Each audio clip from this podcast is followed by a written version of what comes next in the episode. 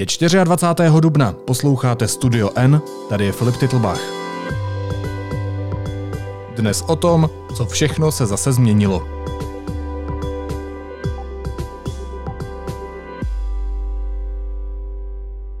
Vláda Andreje Babiše se na svém čtvrtečním jednání rozhodla zmírnit některá zavedená opatření, která tady platila kvůli koronaviru. Z příspěvků na sociálních sítích vyplývá, že spousta lidí neví, co všechno se vlastně změnilo a co hůř, zmatek do toho přináší i příspěvky samotných politiků. V pravou chvíli proto přichází náš analytik Honza Tvrdoň. Ahoj Honzo. Ahoj. Tak pojďme to vzít postupně. Už tady můžeme překročit hranice a jet do zahraničí? Teoreticky to možná je, ale prakticky to víceméně nejde. Vláda rozhodla, že za hranice už mohou občané vycestovat i vlastně mimo pendlerů, mimo těch, kteří přeshraničně jezdí pracovat do zahraničí nebo do blízkého pohraničí, ale i lidé, kteří by chtěli jako vycestovat turisticky. Tam jsou vlastně jediné podmínky. Když člověk vycestuje do zahraničí, tak při návratu do České republiky se musí prokázat negativním testem na nemoc COVID-19, a nebo nastupuje automaticky do karantény. Ten základní problém je v tom, že sice můžeme vyjet do zahraničí, ale vlastně nemáme kam, protože můžeme si to přiblížit na příkladu Slovenska. Slovensko jako takové zavedlo také svá opatření na ochranu proti zavlečení koronaviru do země. A například zavřelo hranice pro všechny turisty, pro všechny cizince. Takže my, i když teoreticky můžeme z rozhodnutí naší vlády vycestovat na Slovensko, tak nás nepustí slovenská strana do země. Takže v tomhle je to opatření teoretické. O tom vlastně mluvil Andrej Babiš. Jan Hamáček dneska po jednání ústředního krizového štábu řekl navíc, že ty testy na koronavirus, kterými by se člověk měl potom vykazovat na hranicích, tak jsou postavené tak, že si je člověk musí udělat sám, třeba v tom zahraničí. Jo. A to je jako upřímně řečeno trochu problematické. Asi těžko si představovat, že každý člověk, který vyjede do Německa, si bude shánět v tamní laboratoři nějaký test za několik tisíc v přepočtu korun, kterým se bude prokazovat na hranicích. Ale ten základní problém je, a to artikulovali premiér, že vlastně není moc kam vyjet, že tady to uvolnění je spíše vyhovění, řekněme, nějaké povinnosti dát do souladu do právního souladu ta nařízení, které vládě shodil Městský soud v Praze včera.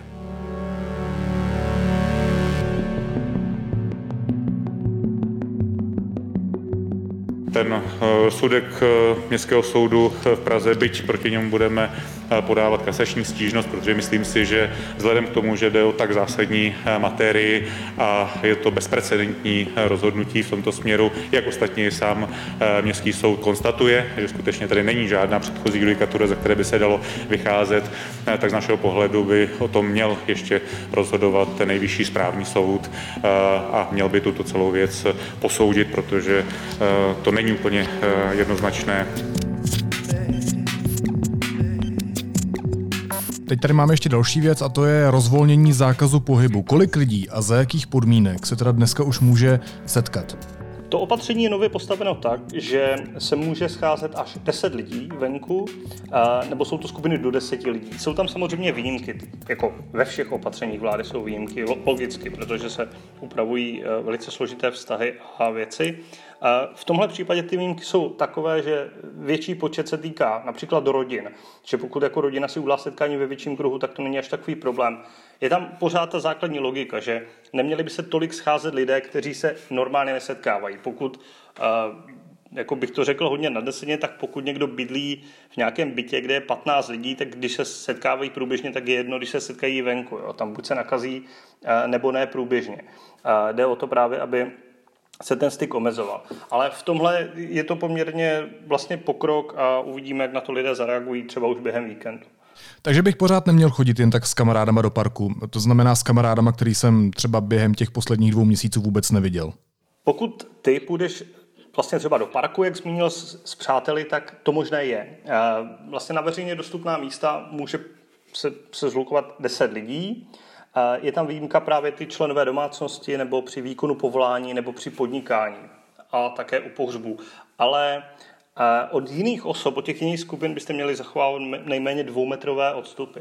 Aspoň tak vlastně to stojí ve vládním nařízení ze včerejška. A tady tohle nařízení platí už od dnešního rána. A co roušky? Musíme pořád nosit roušky? Ano. A roušky vlastně se nijak, ta opatření se jich jako nijak nedotkla. A pokud vlastně, například včera večer v Událostech komentáři vystoupil Roman Primula, náměstek ministra zdravotnictví, a mluvil o tom, že s rouškami tady ještě nějaký čas pobudeme. Nějak to nespecifikoval. Ale řekněme, že to přiblížil v tom smyslu, že právě roušky by se měly nosit, nebo ta základní logika zatím nosit roušky je, aby jsme nešířili ten koronavirus v uzavřených prostorech s neznámými lidmi. Když je člověk sám někde, ať je to kdekoliv i na veřejnosti, tak on se přikláněl k tomu, že sice je to podle těch nařízení nekonezbytné, ale vlastně v tomhle apeloval, nebo v tomhle poukázal na nějaký zdravý rozum, že když je člověk sám v lese, tak tu roušku asi si může sundat. Tak, otočme list ve vládní tabulce, kterou teď máme neustále všichni po ruce, a pojďme dál. Vláda taky urychlila otevírání obchodů. Kdy a jaké obchody otevřou? Je to přesně tak, jak říkáš, Filipe. Vláda díky tomu, že vlastně se v úzovkách podařily Velikonoce, jak říká, tak urychlila některá ta uvolňování. Například od pondělí se otevřou už obchody do 2500 metrů čtverečních plochy, a ovšem za předpokladu, že nejsou ve velkých nákupních centrech, takže jde o samostatné obchody. Dále vlastně od pondělí se znovu otevřou autoškoly, posilovny a fitness centra, ovšem bez využití sprcha šaten, což vlastně bylo takové nařízení, nad kterým se někteří lidé pozastavovali v tom duchu, jestli vládní představitelé byli někdy v posilovně nebo fitness centru, protože bez sprch a šaten je to takové pikantní, abych tak řekl. Už od dneška podle té vládní tabulky se mohou pořádat bohoslužby do 15 lidí. A od pondělí se otvírají knihovny a zoologické, botanické a dendrologické zahrady, ale tam vlastně jenom ty venkovní prostory, takže asi se můžeme podívat na sloní výběhy, ale nepodíváme se, nevím, na nějaká terária, jako vnitřní, abych tak řekl, kdybych to měl jak shrnout. A ta další vlna je už v květnu, v pondělí 11. května. Do té doby vláda bude muset nejspíš požádat o prodloužení nouzového stavu a ta opatření ještě podle toho upravit, protože nouzový stav aktuálně končí vlastně na konci měsíce. Ale pokud to udělá, jakože to udělá, protože to avizovala a nemá vlastně na výběr, tak 11. května už se otevřou všechny provozovny v nákupních centrech. A otevřou se, a to vlastně český národ pivařů ocení, restaurace, hospody, bufety, kavárny, vinotéky, pivotéky, ale vlastně týká se to hlavně zahrádek, a což vlastně 11. května už je poměrně příjemná informace, abych tak řekl. Toho 11. května a vlastně ta vládní opatření se budou vztahovat i na holitství a kadeřnictví a na podobné provozovny, což je věc, kterou vlastně ocení všichni. Možná, abych to trochu odlehčil, výjima paní ministryně financí, která se zvládá stříhat sama podle jeho jako vyjádření. A 11. května se mohou těšit i fanoušci kultury, protože se otevřou muzea, galerie a výstavní síně. A také venkovní prostory zámků, hradu a skanzenů. Takže tam ten další víkend už lidé budou moct se podívat na některá naše historické klenoty. No a poslední vlna, kdy vlastně už by ta opatření se měla v rámci maloobchodu a podnikatelských aktivit utlumit úplně, respektive otevřít úplně, tak to je pondělí 25. května. Tady už se otevřou restaurace, hospody, bufety, kavárny. Všechny tady tyhle zařízení, kde prostě člověk si dá kafe, pivo, oběd, cokoliv, i včetně vnitřních prostor. A dočkají se také hoteliéři. Vlastně od začátku tady té krize byly zavřené hotely, protože logicky v nich neměl kdo být, jako když byl zakázaný volný pohyb. Pokud někdo vlastně si bude potřeba doplnit tetování nebo něco podobného, nebo piercing, tak se dočká právě toho 25. května a opět se více rozvolní i opatření v kultuře. Že se přidají nově divadla a nebo právě interiéry takových těch, jak jsme mluvili o těch zámcích nebo hradech. A jenom je tady důležitá jedna věc ke všem tady těmhle opatřením. Vláda sice říká, teď ta situace vypadá velice dobře, můžeme to rozvolňovat rychleji, ale nechává si takovou záchrannou brzdu, kdy vlastně každý nebo představitelé vlády tvrdí, že pokud by ta situace, nárosty nakažených, nemocných lidí se nějak výrazně zhoršovaly tím, že ta opatření se uvolní a lidé třeba vyjdou víc jako do ulic nebo budou se víc potkávat a přenese se ta nemoc jako rychleji, tak že by se to mohlo ještě měnit.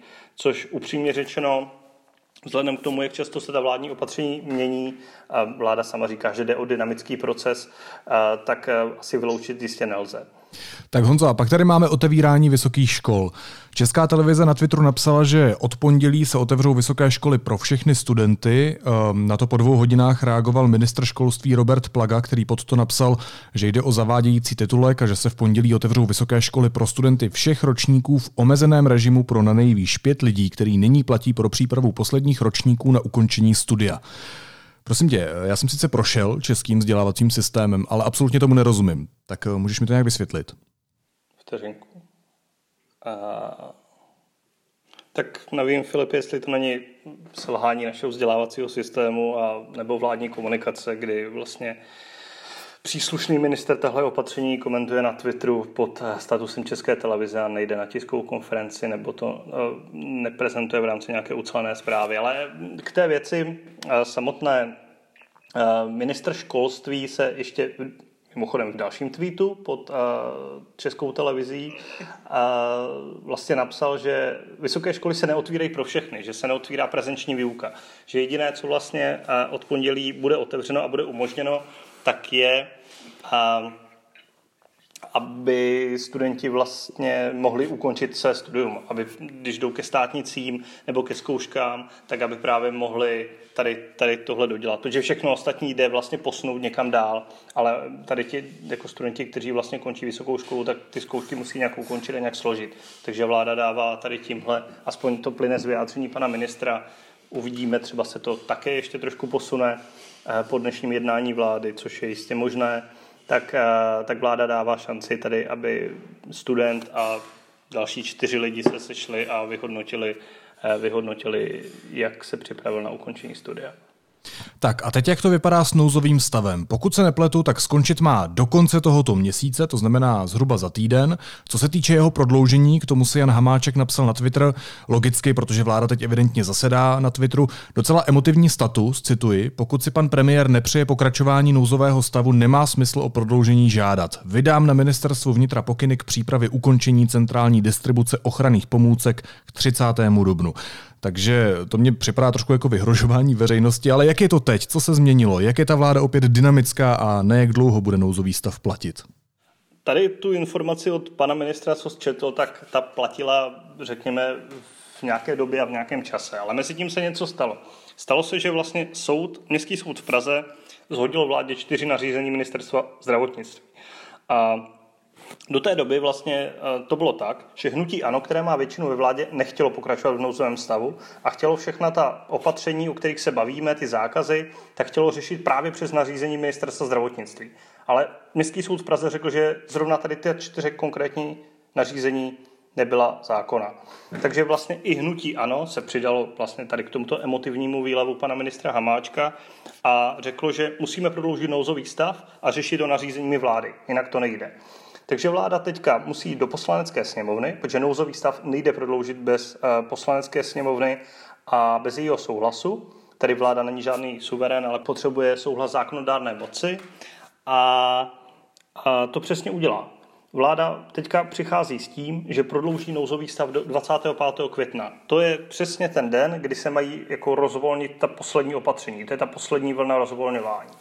A poslanci by měli podle vyjádření předsedy sněmovny pana Radka Ondráčka o tomhle jednat v úterý s tím, že, jak se vyjádřil ministr Vojtěch, neumí si představit, že by se proti tomu sněmovna postavila. Upřímně řečeno, já si to také neumím představit. Z mého pohledu se stane tolik, že vláda dnes formálně požádá poslaneckou sněmovnu, aby prodloužila nouzový stav zhruba o ten měsíc. Poslanci na to kývnou, protože vládní koalice a komunisté mají většinu a je pravděpodobné, že minimálně tady tenhle počet poslanců nebo nějaká část z nich, která se zúčastní toho zasedání, tak ten nouzový stav prodlouží. Vláda, aby vyhověla soudu, tak všechna ta opatření vyhlásí nebo vyhlásila již právě v rámci toho krizového zákona a nouzového stavu a podle toho dojedeme tady ten nouzový stav do konce května. A ještě poslední věc, Honzo, co vlastně znamená pro vládu nouzový stav? Nakolik se tím rozšiřují její pravomoci nebo nakolik může rychleji rozhodovat? Tak samozřejmě ten nouzový stav jí dává jako velkou šanci a velké pravomoci těmi usneseními vlastně omezovat různá základní práva, ať je to vlastně právo pohybu, ať je to možnost podnikat, ať je to možnost vycestovat nebo cokoliv dalšího.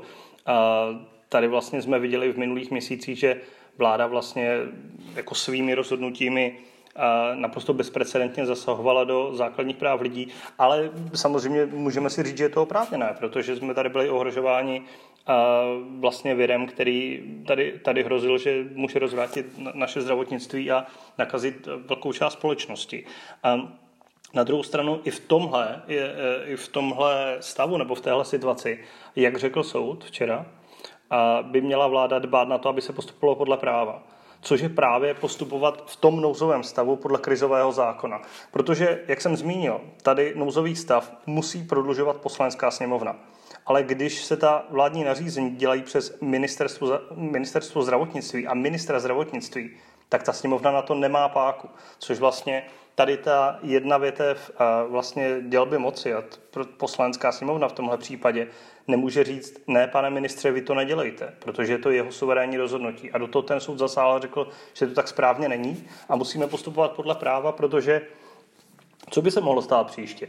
Ta mimořádná opatření už by nemusela být tak mimořádná, některý další ministr by mohl získat pocit, že tak co, tak já prostě si vezmu víc moci, než kolik mi náleží.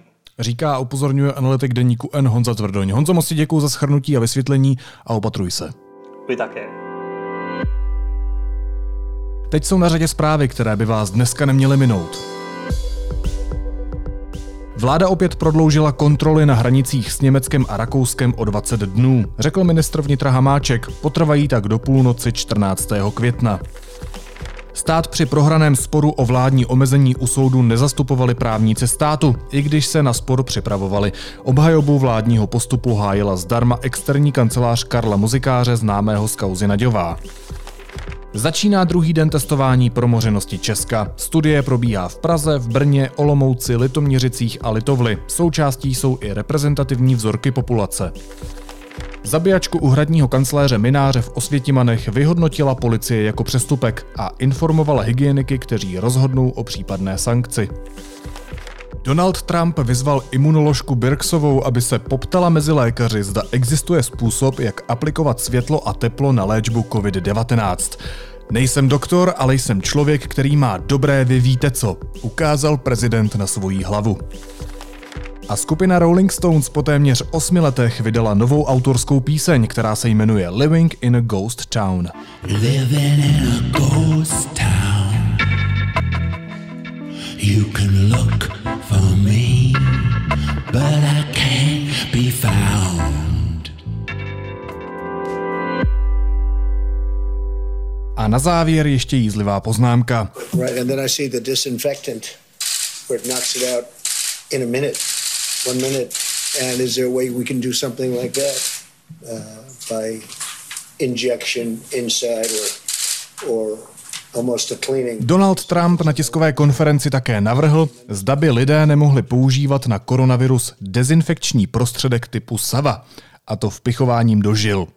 A já navrhuji, aby měl hlavní propagátor této metody tu čest ochutnat vlastní medicínu jako první. Naslyšenou v pondělí.